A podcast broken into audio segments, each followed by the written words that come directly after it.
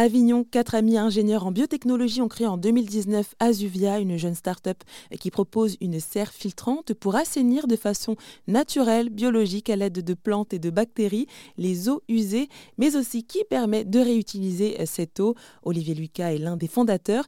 Il nous explique justement à quel public s'adresse cette solution. À l'heure actuelle, on est plutôt sur la matière organique. Alors, sans rentrer trop dans les détails, euh, nous, on travaille avec trois euh, types de clients. On travaille avec toutes les, caves vinicoles, donc euh, les effluents vinicoles. Dans le cadre de la transformation du jus de raisin en vin, on va générer de la pollution liquide. On travaille aussi avec l'industrie agroalimentaire au sens large, avec euh, la multitude de sous-segments qui existent dans cette, dans cette énorme industrie. Et puis les plateformes de compostage. Donc ça, c'est ça produit des lixivia, donc c'est ce qu'on appelle les résidus liquides qui sont très chargés en azote. Alors pour vous expliquer ça, tout ça, ça va être de la matière organique et en fait c'est de la matière qui est euh, biocompatible et donc facilement biodégradable. C'est pour ça que mmh. nous, avec nos systèmes biologiques, eh bien, on arrive à les euh, dégrader, euh, pas facilement, hein, parce qu'évidemment, c'est la pollution, mais, mais, mais ça s'adapte bien au système biologique.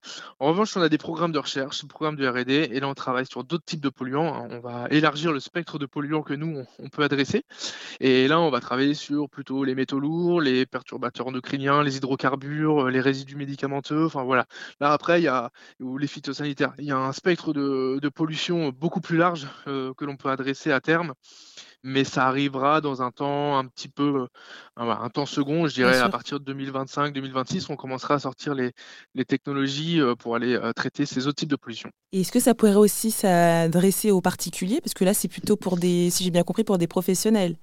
Absolument. Alors, historiquement, Azuvia, nous, on s'adressait aux particuliers.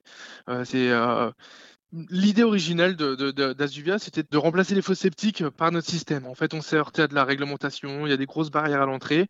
Il euh, fallait mettre pas mal d'argent pour euh, tenir ces agréments. Donc, euh, on a fait un premier pivot vers la piscine naturelle.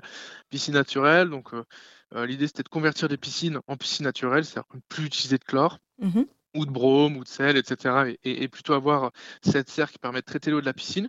Et ça, c'était un marché où il y avait pas de, pas de barrière à l'entrée, euh, une réglementation qui était. Euh, en fait, finalement, on peut faire ce qu'on veut avec les piscines. Euh, enfin, le particulier chez lui peut faire à peu près ce qu'il veut avec sa piscine en termes de, en termes de traitement.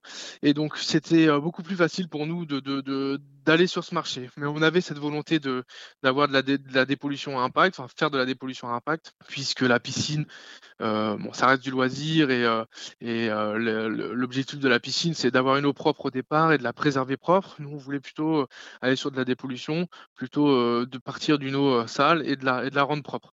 Donc on a encore pivoté après les, euh, je dirais les deux années de développement et, la piscine, donc l'activité avec les particuliers, ça a été un peu le marchepied vers notre activité actuelle, qui est euh, la dépollution euh, des effluents liquides industriels. Et est-ce que vous pouvez aussi nous dire un petit mot sur ces bactéries qui ont aussi un rôle hein, dans ce processus de dépollution? On a, on, a, on a plusieurs approches pour introduire les bonnes bactéries, les bonnes communautés bactériennes dans nos systèmes, mais ce sont des approches qui sont assez, enfin c'est très pragmatique, hein, c'est soit vous allez sur un système qui marche bien et récupérer des bactéries et les remettre dans un système et elles vont se développer, soit vous considérez que elles sont déjà présentes en petite quantité mais déjà présentes dans le système et vous allez juste nourrir avec de l'effluent, je dirais de la pollution diluée progressivement, vous augmentez, vous augmentez, vous augmentez, et en mmh fait ne vont rester que les bactéries qui sont capables de résister à cette pollution, donc qui la digèrent, en fait, qui s'en servent pour croître.